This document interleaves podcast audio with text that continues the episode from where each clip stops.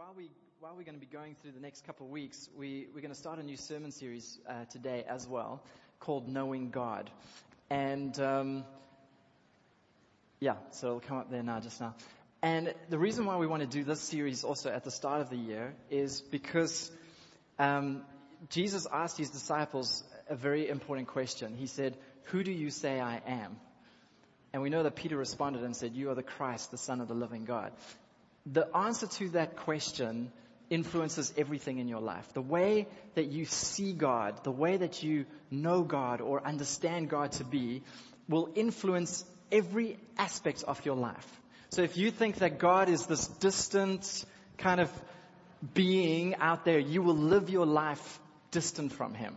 You will live your life apart from Him. If you think that God is you know, he, he is love, but not towards me. He's not a loving, caring God. Then you'll never access the love and the care that He has for you by faith. And so, so the picture that you carry of who God is is is critical to every area of your life. And so for the next five weeks, what we're going to do is we're just going to hold up a picture of who God is from the scriptures. So today we're going to talk about the glory of God. And next week we're going to talk about His graciousness or His goodness. Um, we're going to talk about just uh, his generosity, just all the, the different aspects of who he is. We're just going to throw out the scriptures out there. And I want you just to, to let the word wash your picture of who he is. You know, all of us, we have this picture of who he is and what he is. Let the word of God wash that picture so that you can see him as he is and let it build faith in you. Um, so that we, we can access all that he has for us this year. So, so we're going to be doing that. Um, and this morning we're going to be talking about his glory. So if you have a Bible, you can join me in Luke 9. Let's go to Luke 9. And um, it'll come up on the screen as well. If, if you can, can we.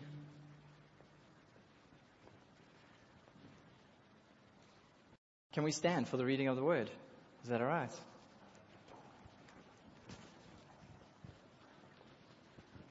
Father, as we approach your word, it's with reverence, Lord. Um, we know this word is powerful and it can do something incredible in our lives. So as we read, give us eyes to see and give us ears to hear, we pray. Amen. Verse 28, it says, Now it came to pass about eight days after these sayings that he took Peter, John, and James and went up on the mountain to pray. And as he prayed, the appearance of his face was altered and his robe became white and glistening. And behold, two men talked with him who were Moses and Elijah, who appeared in glory and spoke of his decease, which he was about to accomplish in Jerusalem. But Peter and those with him were heavy with sleep. Ah, these guys. And when they were fully awake, they saw his glory. Can you say that? They saw his glory and the two men who stood with him as well. Then it happened as they were parting from him that Peter said to Jesus, Master, it is good for us to be here and let us make three tabernacles, one for you, one for Moses and one for Elijah, not knowing what he said. Peter was that kind of guy. While he was saying this, a cloud came and overshadowed them and they were fearful as they entered the cloud. And a voice came out of the cloud saying, This is my beloved son, hear him. And when the voice had ceased, Jesus was found alone. But they kept quiet and they told no one in those days any of the things they had seen. Now it happened on the next day when they had come down from the mountain that a great multitude met him. Amen. You can take your seats.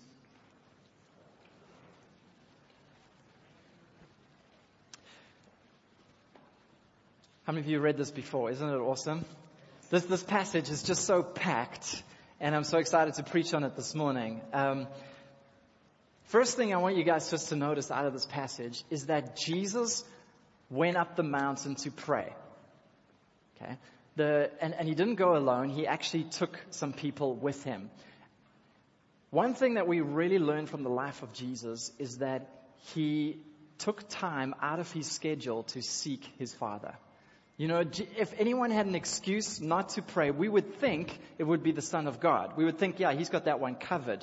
Us, maybe we need to pray. But the fact that Jesus actually left his life, his schedule, his busyness, and intentionally went to go and seek his Father, he did it as a model for you and me. And if he did it, then how much more shouldn't we do that as well? He had demands on him every single day. How many of you have demands on you every day? People wanting to see him, opportunities to go here, to go there, to go speak here, to say this, to, there was all this pulling on Jesus all the time. How many of you feel like life pulls on you? You start work and the next thing you're doing this and then there's an assignment if you're studying and then there's that thing and eventually your life is so full of demand and all you're doing is you're responding to demand and if we're not careful, that's how life can go. And what we learn from the life of Christ is that he was busy too, just like you and I get busy. However, he intentionally took time out to go and seek his father. And I want to say, guys, let's start the year like that, huh? Let's make this week a week where we intentionally go and seek the Father together. And he didn't do it alone. He took people with him. And if your prayer life is struggling this morning, I want to encourage you, find somebody that you can pray with. Because if you are really struggling in your prayer life, the best thing for you is actually to get around other people who are praying. It's, it's, it's like a catalyst. It's something, it helps you. It just, it fuels your faith and, and it enables you to pray a little bit more. So, Let's set time aside to go and seek God. But something incredible happens in this particular prayer meeting that Jesus takes his disciples into. As he goes up onto the mountain, his, his face begins to change. It begins to glow. Um, Moses and Elijah are speaking with him. There's this cloud and a voice of the Father speaking. It's, it's nothing short of spectacular, nothing short of dramatic. Can you imagine if something like that were to happen in our prayer meetings this week? You know, I have to ask, well, why, why is this particular passage in the Bible? You know, when we read this passage, why is it there? It's written, the, the, all of this is written for you and for me. You know, he only took Peter, James, and, and, and John with him up that mountain. Other people didn't get to experience it. But now they are actually recording it for us so that we can also see what happened in this moment. Why is this in the Bible? I believe it's in the Bible to bait us, to make us thirsty, to make us hungry. That we would look at this moment and go, wow, what if stuff like that could happen in our prayer meetings? You know, the cloud, the glory of God coming and descending, God speaking so powerfully, the Spirit moving like that. Is that even possible for you and I? Well, I hope by the end of the sermon, you'll see it as possible for you and for me. And I hope you'll come this week with such an expectation that we're going to have experiences like this as well. But for me, the highlight of this passage is where it says, they saw his glory. They saw his glory. Isn't that amazing? You know, this word glory is used quite often in, in the Bible. It's, um, you know, glory to God, and, and, and, it's actually become a bit of a Christianese term as well. You know, because something good happens in the Christian's life and they say glory to God and glory brother and glory sister. And you know what I mean? We, we use this word glory. What does it actually mean? In, in the Hebrew, the word glory is the word kobod. And what it, it, it comes from the root word where it, it means uh, weightiness or, or substance or value. Um, and at the same time, it means brilliance or splendor or radiant beauty of. So when, when the Bible's talking about the glory of God, it's talking about the, the, the, the weight or the substance or the worth of God. Um, that's, that's what it means. It, it actually comes from a root word where, um, which means heavy. So, so in ancient Hebrew, they, they, they had this saying that if somebody was like very wealthy, they were heavy in wealth. That's what they used to say. That, that person is very heavy in wealth. Kind of like we would use the term today, he's loaded. You know, it's the same kind of thing. And so from, from that root word, we, we get this, this, this word glory. And what it's basically saying to us is this is the, the loadedness of God. When, when the Bible talks about they saw his glory, it's saying that they saw the, his loadedness. Because you could also be loaded in, in wealth, you could be loaded in uh, honor, you could be loaded in power, you could be loaded in, in majesty, you could be loaded in splendor. And so glory is, is the full loadedness of who God is. It's the full brilliance of Him. It's the full splendor of Him. It's, it's all of His wonderful qualities. His, His love, His power, His goodness, His justice. It's all of those qualities being displayed for you and I to see. That's what the glory of God is. And, and what Peter, James, and John see in this moment is, is who Jesus really is. When it says that they saw his glory, what, what they actually saw was who he really is. You know, for the most part in the Gospels, Jesus was, was cloaked in, in flesh. I mean, he, he was an ordinary man by all accounts. I mean, you know, the, the, the gospel is that God became man. The word became flesh and it dwelt amongst us. So, you know, even Isaiah spoke about this in Isaiah 53. He spoke about how um, the, the Messiah would grow up like a root out of dry ground. And there would be no splendor or comeliness or beauty or anything that we should desire him. In other words, the Messiah, Isaiah was saying, is going to come and he's going to be very ordinary. You're going to have to look out for him because he's going to grow up like a man. He's going to grow up, the, he's not going to be like six feet taller than most people with like incredible muscles and I don't know what else, like superhuman, like, and we're all gonna go, whoa, you know, this, this must be the Messiah. He's, he's gonna grow up ordinary just like everybody else. He's gonna, he's gonna come in the form of flesh. And so for the most part, many people when they looked at Jesus, that's all they saw. You know, they just, many people, they just saw a man, but in this moment, Peter, James, and John, they go up the mountain and God peels back the flesh just for a little moment, just to give like a peek, kind of like some of you at Christmas, you know, when you pulled the wrapping back, just, just a little bit, just to see the label, you know what, and then you got excited because you saw the label or whatever it was. This is what God does. He just pulls back the flesh just a moment to reveal who Jesus really is. This is what he was, the glorious Son of God. Um, they see his loadedness, if you like. Um, and, and this is the thing about God's glory, as, I, as I've been studying it this week, is, is God's glory is something that's actually hidden. It's not something that we just see, like right now, you know. He's actually hidden his glory. So he, he hid his glory in Jesus. In this moment, we just see just a little bit of that glory, and they're just like, you know, this is this is this is not just another man. This is not just somebody who's ordinary. This this is the Son of God. So he hides his glory in Jesus, and he also hides his glory in in his Word as well. In 1 Corinthians chapter 3, it says that and all of us with unveiled face continue to behold in the Word of God the glory of God. And we are transformed by that glory. So God hides His glory in Jesus. He hides His glory in the Bible, in the Word. He also hides His glory in us, the saints. That's why Paul said, we have this treasure, but it's in jars of clay so the greatness may be of God and not of ourselves. He hides it in Jesus, He hides it in the Word, He hides it in us, and He also hides it in creation as well. So it's actually hidden, for the most part, His glory is hidden. And He does promise that there will be a day when He will come back in all His glory.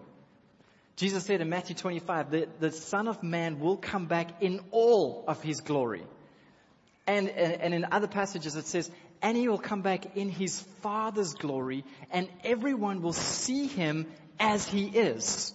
But for now, the only way that we see that glory is through the eyes of faith.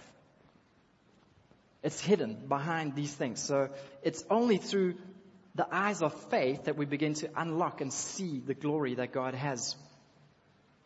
So, for example, there were many moments in the Gospels where people looked at Jesus and they saw, this is just a man. He's just another man. You, you're just a man. But then there are those moments where his glory wasn't pulled back, but people did, with the eyes of faith, see who he really was. Like that Roman centurion when he was being crucified. Everyone was just seeing another man dying with other thieves on a cross and bleeding. They just saw a man. The Roman centurion looked up and said these words. He said, Surely this was the Son of God. He saw something with the eyes of faith past the flesh to see what was, what was really there. Or what about that prostitute who at that dinner table one night at a Pharisee's house was just on the floor kissing his feet and wiping his feet with her tears and just, just appreciating and loving Jesus so much. Everybody was like, what, why, why are you letting a woman do that to you? What was going on was that she could see with the eyes of faith who he was and how precious he was that, that was actually hidden to other people. And so it's through the eyes of faith that we begin to see the glory of God. It's just like the Bible. How, many of you know people who, who think of the Bible? It's just another book. It's just a book. You know, it's just a book that's on the shelf, that's getting dust. Like, what, what is so special about this book? But it's amazing how when you, with the eyes of faith, begin to look at the scriptures, you start to see in here the glory of God. He's actually hidden his glory in here. So when you put on the eyes of faith, how many of you have ever been reading the Bible and you start to see things beyond just what you're looking at on the page? And that, and then you, you start to get a revelation. I mean, just even this week when I was preparing this message, I started to, you know, talk, look at the glory of God and I started to see scriptures that I've always seen, but in a new light. And it, and that, what it did to me was I just went like, I just had to put it down and I had to walk around just going, God, you are just amazing. You're just amazing. What, what actually happened in that moment was I saw some of that glory that's in the Word. So it takes the eyes of faith to see the glory of God. Let me show you a scripture in Psalm 19 this morning. Psalm 19 verse 1, it says the following. It says, the heavens proclaim the glory of God. The skies display his craftsmanship. I want you to look at the scripture. What, what do you notice about us? It says, the heavens, what do they do there? What are the heavens doing? They are proclaiming what? They are proclaiming the glory of God. Notice that it doesn't say that the heavens are the glory of God. You see, the heavens creation is not actually the glory of God creation, the heavens, the stars, when we, when we look at like creation, it's, it's just a signpost. It's just something to help us on the way to seeing the glory of God. That's what it is. It's not actually the glory of God. They, they proclaim, they tell of God's glory. They, they like signposts saying this way to the glory of God. And the intention that God had was He made creation so vast, so powerful, so incredible that you and I would look at it and go, how incredible must be the person who actually made all of this. I mean, if you just had to take a pinprick of the sun in here, it would kill everyone in Durban all the way up to Johannesburg just a pinprick of the sun and put it here. That's how hot the sun is. I mean, some of you, you know, you go close to a fire and you warm your hands, right? The sun is so hot that if we had a pinprick of it here, it would kill everyone in the city. And we, we don't understand heat like that. But what is the, why is it there? It's there to proclaim, it's there as a signpost to say this way to the glory of God. And we're supposed to look at that and go, how glorious, if it's that bright, if it's that hot, if it's that powerful, how glorious must be the one who actually made it. It's just a signpost to the glory of God. So creation, the word Jesus, he hides his glory in all of these things. And there's little markers and little points that, that, that lead us to it. But for the most part, it remains hidden unless we have the eyes of faith to see it. And the question I had when I was thinking about all of that was, why? Hey, isn't it horrible? Wouldn't it be great if we could just wake up and see the glory of God every single day? I mean, I know I have a beautiful wife, and I do think I see the glory of God every day. But she's also just a signpost to him. And if she's so beautiful, how beautiful must be the one who, who made her? Amen, husbands? Amen. Amen. Okay. Um, why is it hidden? Why do we have to have the eyes of faith to see it? What, why is, is this glory, this loadedness, this brilliance, this magnificence? It's like, come on, God, if, if, if you would just show the world who you are, everyone would just believe this whole thing would be done. We wouldn't have to pray for our friends to get saved. Or, and it's so frustrating because you've seen the glory of God and they haven't. And you're trying to explain it to them and they're like, where is it? what are you talking about? And you're like, Jesus is the Son of God. And they're like, yeah, I can kind of see he's like, like he said good stuff. He's like a prophet. He's, you know, but you've seen something else. You've experienced something else through the eyes of faith. You've unlocked some of that glory and that glory's done something to you. It's, it's transformed you to the place where you want a little bit more of it. You want to see more of it. You want to go after it, but it's still hidden. And so we have to seek for it. And we're so frustrated that other people just can't see it. How many of you know what I'm talking about? God, why don't you just, how many of you have prayed? Lord, just show them, show them how magnificent you are. Why is this glory hidden? Why is it concealed?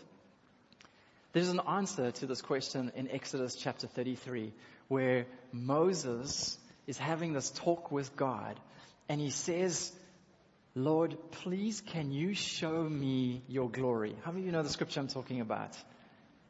How many of you have prayed that? It's not, not a lot of us do pray that.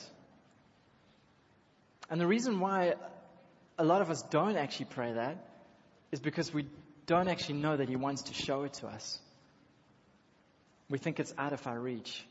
I want you to know it's not. Ah, I'm, I'm getting ahead of myself, okay? I'm getting ahead of myself. But I want to show you this morning that it's not out of our reach, this glory that He's talking about. Moses says, Lord, I want to see your glory. He's intrigued. He's seen glimpses. He's seen something, but he's like, Lord, I want to see your loadedness. I want to see how loaded you really are in beauty, in magnificence, in power. And, and, and we know the answer to the question. What did God say to Moses? No.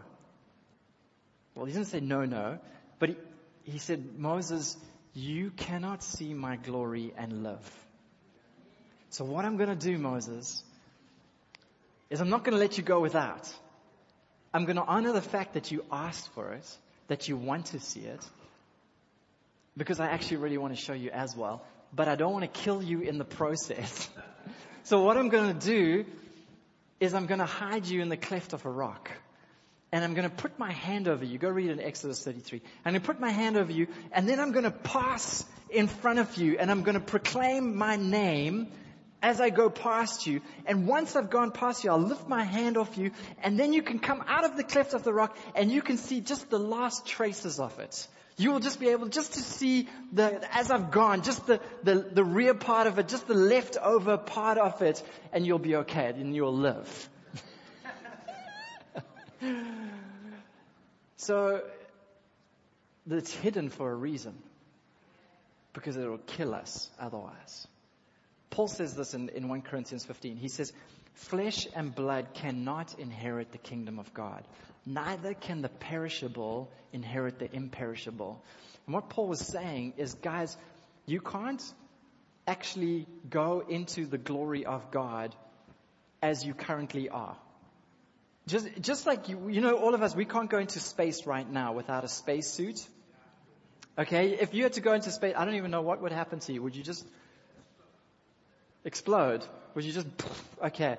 So, so what do you need? You need, you need an earth suit.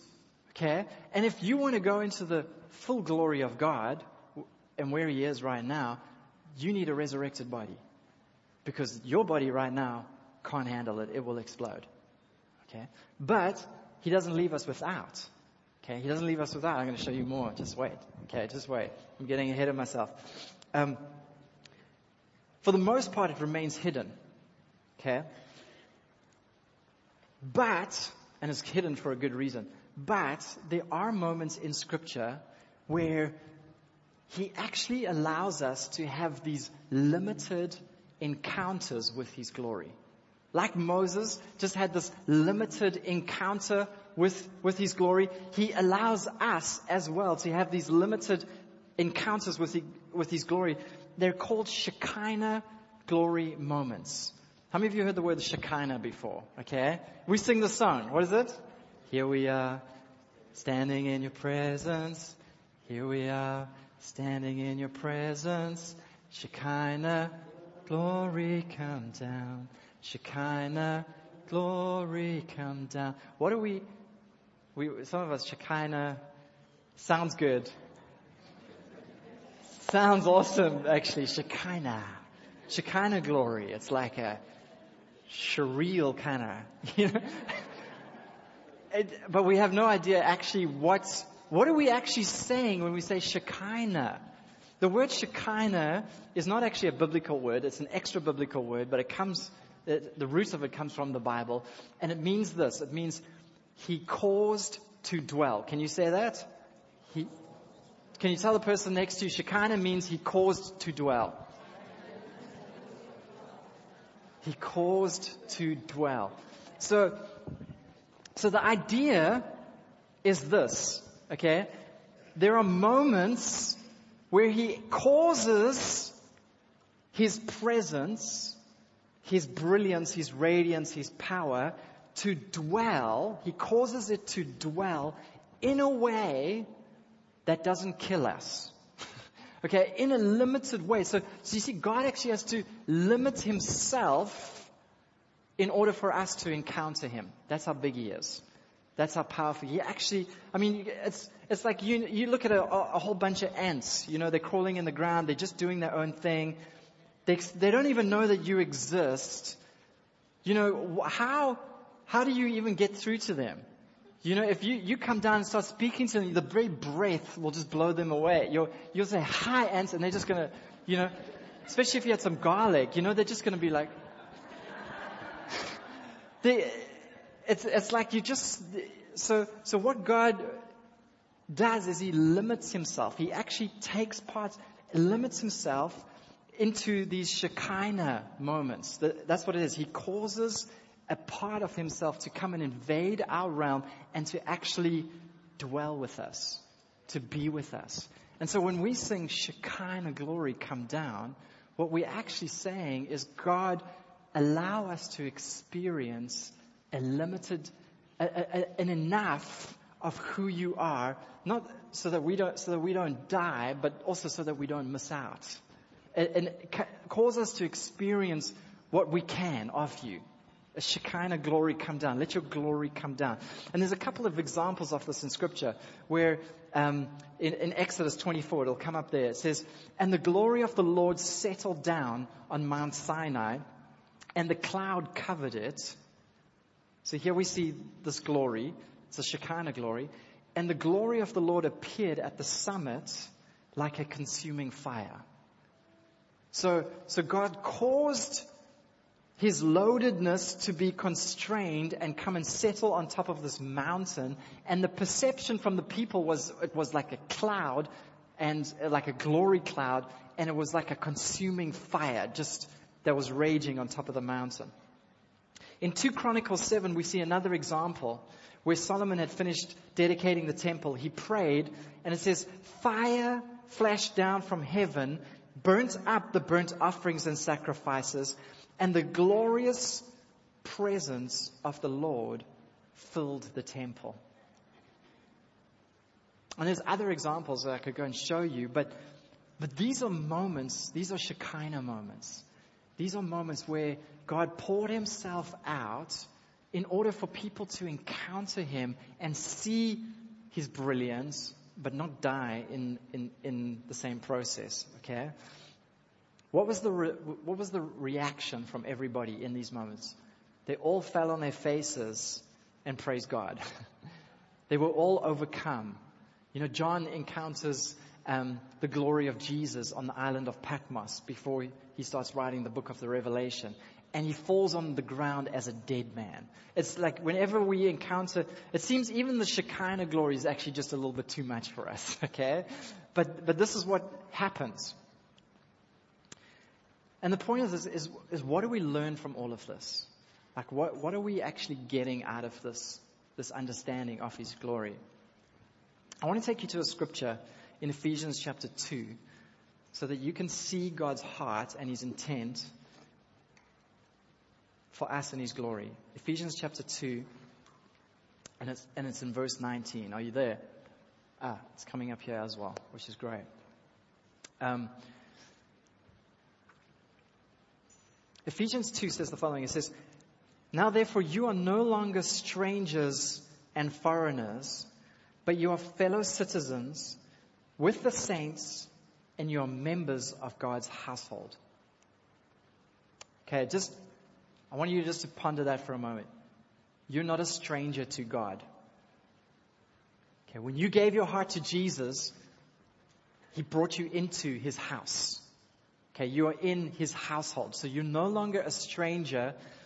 And I know a lot of us have to change our thinking. We think that we are strangers to God. You're actually a child of God. You, you've been brought near into his household. Okay? And it says the following Having been built on the foundation of the apostles and the prophets, Jesus Christ being the chief cornerstone, in whom the whole building, being fitted together, grows into a holy temple in the Lord, in whom you also are being built together. Why? For a dwelling place of God in the Spirit. Okay, what, is the scripture saying to us? Is it's just the last part that I want us to focus on there. God actually wants to be with us, and God actually wants us to carry His glory. God actually wants to pour out His glory on us, His church. You know, right the way through the Old Testament, there's this there's this word that keeps coming. He says, I will dwell amongst you. I will be in you. You will be my people and I will be your God. And so there's this promise that comes all the way through the Old Testament, all the way through this promise. I'm coming. I want to be with you. I want to be your God. I want to dwell with you. I want to, and then it's fulfilled in Jesus Christ. Jesus comes and does what's necessary so that we, we can encounter God. And the realization after the cross is that there is this church, this group of people who are saved, who are sanctified, who have been brought near into the household of God. And the picture, the end picture that God has in mind is that we are like a building together.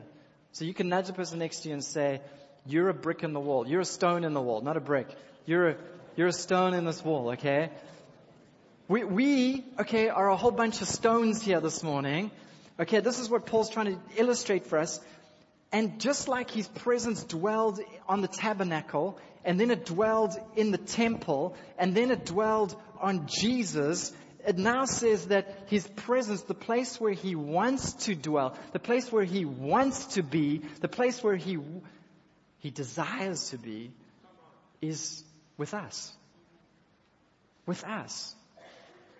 He actually wants to dwell with us. And he says, there's something incredible that happens when you and I fit our lives together. When we come and we join ourselves in relationship and in our pursuit and in our vision, reach disciple impact, in our kingdom mandate, when we unite together, God looks down from heaven and says, that's where I can come. That's where I want to come. I want those people to actually carry my glory. Why? Well, because it's the only thing that distinguishes us from anybody else on this planet. I've been to mosque, prayers Friday, and I've been to synagogue, and I've been to various other things as well. just to go and check it out, just to see what's going on. you know, just to experience it and, and know what's happening there. Some of you are like, ah! relax, it's okay. I'm happy here, alright? if, if you had to ask me, Wayne, what was the summary of your experience in going to all those places in comparison to what happens in church? Because what happens in church? We have teaching, we have relationships, we have fellowship, we have prayers. They have all of that as well. What is the thing that makes church what it is? What is the, the, the secret source of, of, of this that distinguishes it from any other sort of practice? And the answer is it's the Shekinah glory of God. It's the presence of God. It's the dwelling of His Spirit on us. Moses said this. He said, if your presence, your Shekinah glory, does not go with us into the promised land, then do not send us. Why? Because otherwise we would be like every other people. There would be no specialness to us. And God says, that's, that's the right answer. You understand. See, church, it's about building relationships. It's about teaching. It's about growing. It's about learning. It's about putting our skills together to go and advance the kingdom of God. It's all about those things. But before all of those things, it's about us meeting with God.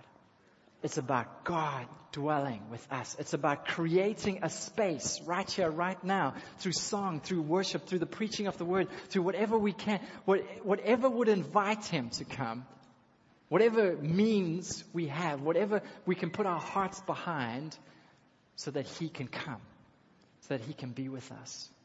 And the sad day for any church is the day that we forget that. That's when churches die.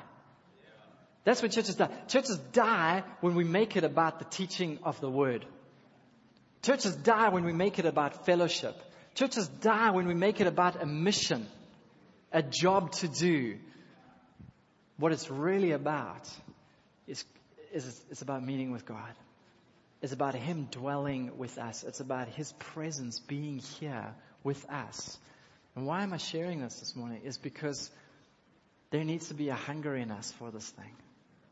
There needs to be a seeking of this. And, and for, for us this morning, what this is, this word is, it's a reminder. It's a, what I'm saying to us guys as a church is, let's not forget why we exist.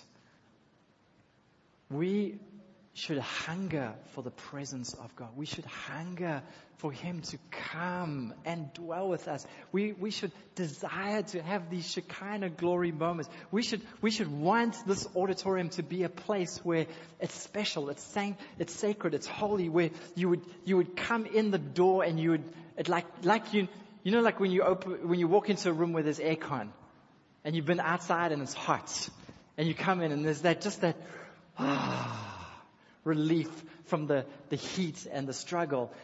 That's what this should be. That you would come in and you would feel the release of the struggle, that you would forget the pain and the hardship and the everything, and you would come into your birthright of carrying the glory of God. And the amazing He wants to pour it out on us, but there needs to be a hunger in us for it. You know, he's such a gentleman. He, he, he goes if we invite him. Well, how did it work for you to be saved? You, you had to say, Lord, I sur- surrender, come into my heart. Okay? James, who was up on the mountain and saw this encounter of Jesus, you know, the flesh being pulled back and the glory of God, he later wrote in the book of James, he said, if we draw near to him, he he wrote from experiential knowledge. He remembers the day where he drew near to God and God drew near to them. You have to leave some things and pursue God. Have that heart that says, God, I'm, I'm, I'm coming for you. I'm coming to pursue you. That we would be a dwelling place of God in the Spirit. So the point is this, is we can host the glory of God and we should host it. What will be the results of that? Let me, let me close with this and maybe the worship team, if you wouldn't mind just coming up, we're gonna, we're gonna sing that song, Shekinah Glory, this morning. Um, we're gonna close with that. So worship team, if you wouldn't mind just coming on up at this moment. what, what is the result of God's Shekinah glory showing up? What, what is the end? Like, do we just go, wow? You know, is it just like a, or we fall down? Or, you know, what, what are we actually, what, what actually happens when His Shekinah glory shows up? Well, there's, there's five things. I'm just going to close with them. I'm going to mention them briefly. I'm not going to teach on them, okay? There are five things that, that happen when God's glory shows up. The, the first thing that the glory of God does is it, is it protects. Okay? When, when the glory of God comes down, it protects. And we see this in, in the Old Testament where they were leaving Egypt and going into the promised land. It said there was a, a pillar of fire that led them at night and a cloud that protected them by the day. So there was this fire at night, cloud in the day to protect them from the scorching heat of the desert. So the Shekinah glory, when it comes on a people, it protects a people. I don't know about you, but I need protection. My marriage needs protection. My home, my kids, I, I, my businesses, my finances, my assets. The, I don't know about you, but have you noticed that this world is dangerous? and there's thieves, and there's things, and there's stuff happening, and we need the protection. How many of you know we need the protection of God? When the glory comes on it, it it's, there's a protection that comes. And that's why sometimes when you, you can just join a church, your life just suddenly becomes protected. We call it coming under covering. And, and a lot of us don't really understand why, and we've kind of mixed that up, and we, it becomes a little bit Christianese. Uh, you, we need to be undercovering, and we don't even know why. What, what covering are we talking about? We're talking about the covering of the Shekinah. We're talking about not the covering of a man or a woman who's leading the church. We're talking about the covering of God that He puts over His church. And when you make a decision and say, I'm going to join this church, then you join the church, you come under the covering. Where is the covering? It's over the church. So a lot of people say, you know, Pastor Wayne, I'm going to come under your covering. You're not coming under my covering. Okay? I don't have a covering. okay? I'm not able to cover much. You can see. Okay? You're coming under the covering of God God honors His church. He honors His leaders, that sort of thing. But, but there's a protection, there's a supernatural protection that comes when you, when you put yourself in the church. And what is it? It's the presence, it's the Shekinah of God. Okay, number one, there's protection. Number two, what happens is there's a blossoming. Bakaza. Siakakaza. This year, kaka. I'm, I'm saying it right. I'm, okay. Someone was, I thought someone was correcting me. Can you say siakakaza? Come on, white people, ka, like this. Okay, siakakaza. What does that mean? This is the word for 2017, by the way. I'm just, I'm releasing siakakaza, okay? We are, we are going to blossom this year. What, what, what, what am I talking about when I say blossom? The Shekinah glory, when it comes down, it actually starts to to influence. Just, ah, just imagine this, okay? So the very loadedness of who God is, His beauty, His power, His wisdom, it, Shekinah, it comes down in a way that it doesn't kill us, but that we can experience it. And whatever it touches starts to blossom. Remember, God is the one who spoke and creation formed. Whatever God touches it just blossoms. When Jesus got into Peter's boat that day, what happened? There were lots of fish to be caught. Okay, there is a there is a prosperity, there is a blossoming, there is a there is a releasing to be fruitful that comes when the Shekinah comes on a people.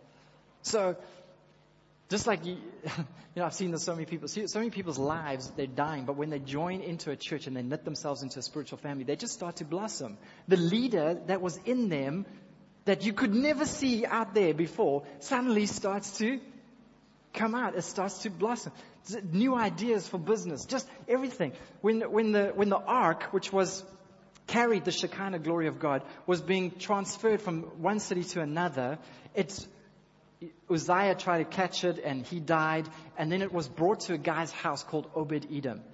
And the Bible says this in Obed Edom's house, everything began to prosper. So much so that David realized, okay, right, we can now take the ark and we can put it in Jerusalem. Okay? So, the, the, but the point was this, is that Obed Edom was a righteous man, a man with a heart after God. And when it came into his house, everything began to prosper in such a way that everybody could look at Obed Edom and say, yo, three months ago, this, something's happened in three months. Something has changed in three months' time. Why? Because the, the Shekinah, the actual glory of God had come on, on, on his house. So it protects, it causes to akaza, but it also transforms, thirdly. It transforms. Moses, when he encountered the glory of God, what happened? His face was transformed. He began to glow. So we will become luminescent. no. All right. Every time you encounter the glory of God, it will change you. You won't be the same again. It, the Bible says in 1 Corinthians 3, it says, with unveiled face, we behold in the Word of God the glory of God, and we are transformed from one degree of glory to another. You become better when you encounter God. You become more happy, more joyous, more peaceful. You become wiser. You become smarter. You, you, right now, you don't know the you that you could be. If I had to put you in the presence of God, you would be the best you you could be. so every time you encounter that glory, you, you're changed.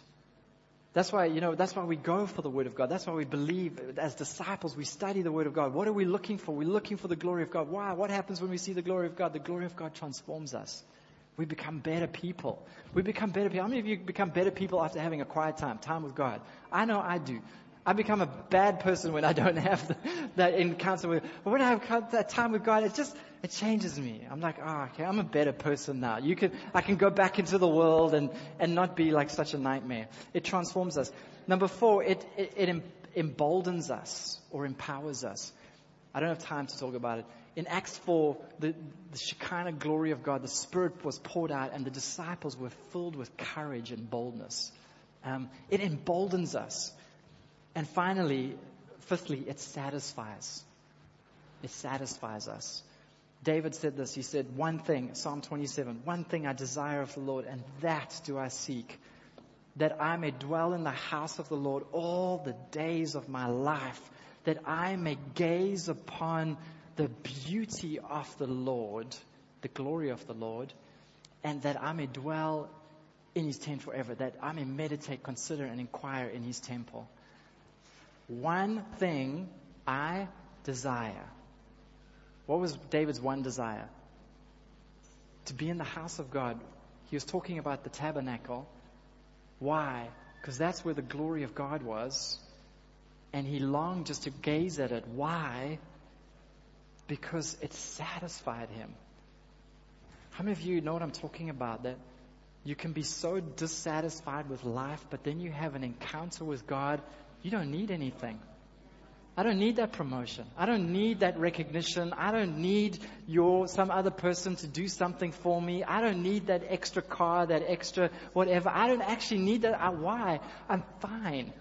Because i am satisfied. It satisfies us like nothing else. And so, the end of this message. Oh, you can see I need to stop. Next going. The end of the message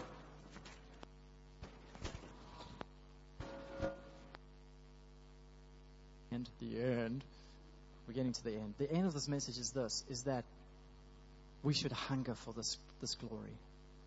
We should be a people that are like, you know what, if we're going to go after one thing, we're going to go after God, Shekinah, glory, come down. That we would have a heart that says, you know, I mean, the benefits are there, okay? But, but the end thing needs to be, God, we, we want you with us.